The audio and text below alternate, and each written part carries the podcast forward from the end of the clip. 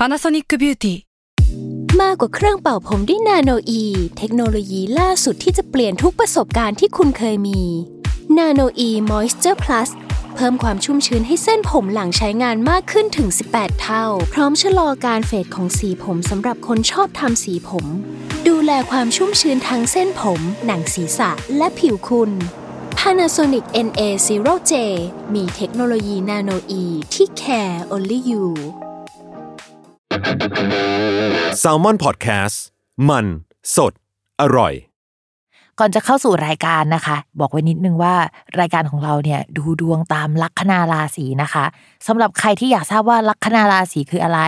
สามารถไปฟังได้ที่ EP 1 เลยเนาะส่วนเว็บที่ใช้คำนวณลัคนาราศีนะคะ ก็คือ w w w m y h o l a c o m นะคะ เข้าไปได้เลยค่ะ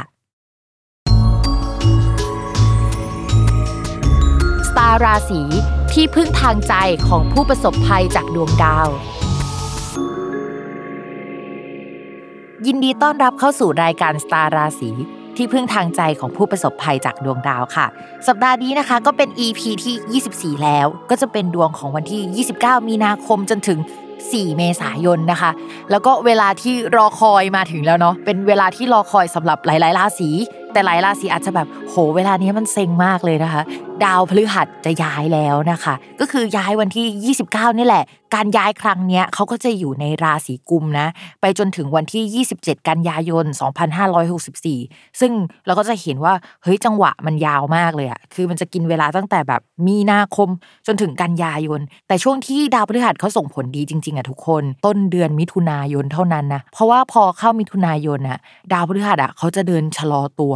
หลายคนอาจจะเคยฟังมาแล้วว่าเวลาดาวพุธเดินถอยหลังเนี่ย ชีวิตมันก็จะรวนรวนๆแปลกๆ โทรศัพท์ที่มันดีอยู่ๆ มันก็จะเสียขึ้นมา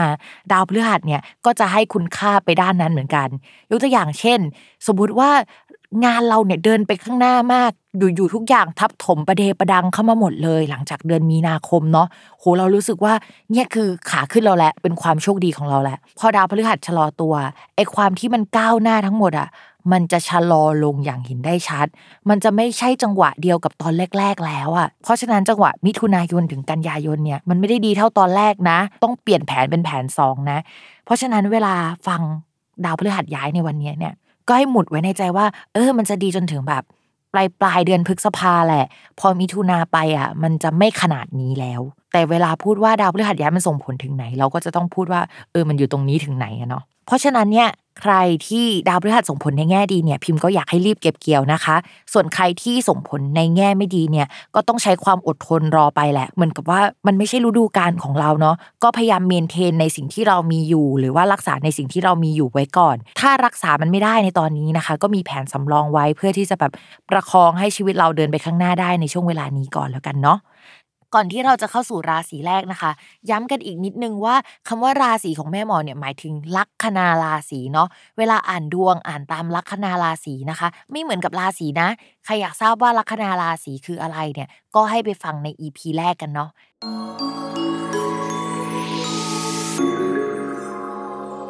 ลัคนาราศีมังกรนะคะ เรื่องการงานเนี่ยมองว่าจะขยับมากขึ้นกว่าเดิมแล้วแหละ แล้วก็จะได้รับความช่วยเหลือจากเพื่อนคือ จะมีเพื่อนที่หลากหลายเข้ามาช่วยรับผิดชอบงานมากขึ้นกว่าเดิม อะไรที่แบบมันต้องแบกรับทั้งหมดอะมันจะถูกผลักภาระให้คนอื่นน่ะช่วยแบกรับช่วยทำแทนเนาะช่วงนี้เราก็จะไม่ได้เครียดขนาดนั้นแล้ว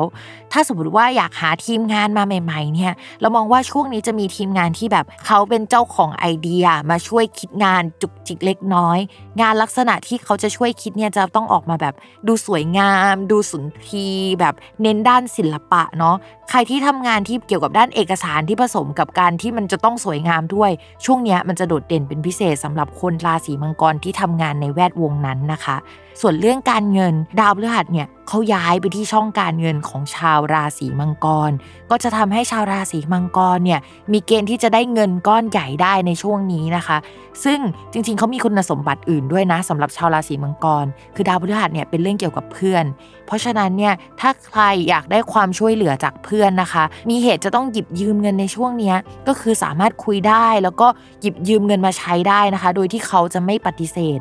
อาจจะไม่ใช่คนเดียวด้วยนะ เราอาจจะคุยกับเพื่อนหลาย ๆ คน แล้วก็รวบรวมมาให้มันเป็นก้อนก้อนหนึ่งเนี่ยก็สามารถทำได้นะคะ ช่วงนี้ก็คือเป็นโชคด้านการเงินของชาวราศีมังกร ซึ่งมันจะอยู่ไปจนถึงประมาณเดือน กันยายนนะ แต่ว่าเอฟเฟกที่มันดูดีจริงๆอะมันจะอยู่ระหว่างปลายมีนาคมจนถึงแบบประมาณมิถุนายนเนี่ยแหละ ถ้าคิดจะกู้ยืมอะช่วงนี้เลยมีเกณฑ์แน่นอนเนาะส่วนเรื่องความรักนะคะสำหรับคนโสด ชาวลัคนามังกรเนี่ยก็จะมีเพื่อนใหม่เข้ามาสนิทสนม ก็คือแบบอาจจะหลายคนด้วยนะ เอาจริงเนี่ยถ้าสมมติว่ากุ๊กกิ๊กกันน่ะก็มีโอกาสที่จะแบบพัฒนาความสัมพันธ์ในช่วงนี้ พัฒนาไปในแง่ที่มันมัวเมาประมาณนึงนะแต่พี่แบบไม่ confirm ว่าจะ commit กันแล้วก็คบกันในระยะยาว เพราะช่วงนี้ชาวราศีมังกรยังอยู่ในจังหวะที่เรียกว่า coming of age เนาะก็คือมีการเติบโตขึ้น ทีนี้แบบเรื่องหลายเรื่องมันจะประเดประดังมา แล้วก็ชีวิตมันจะขมขึ้นกว่าเดิมไอการที่เราเป็นคนสนุกสนานอย่างที่เราเคยเป็นมาแต่ก่อนนะมันอาจจะไม่ได้เป็นแบบนั้นแล้วนะคะ แต่ความรักก็ยังมีเข้ามาแหละ ก็ลองคุยคุยกันเนาะ ส่วนคนมีแฟนแล้วเนี่ย คนรักอาจจะมีความเครียดหรือมีความกังวลเกี่ยวกับผู้ใหญ่ที่ใกล้ชิดกับเราในช่วงก่อนนะคะ แต่ว่าตอนนี้เนี่ยความเครียดมันก็ทุเลาลงแล้ว คือมันไม่ได้มากเหมือนเก่านะ แต่ว่าถามว่ามันยังมีอยู่ไหม มันก็ยังมีอยู่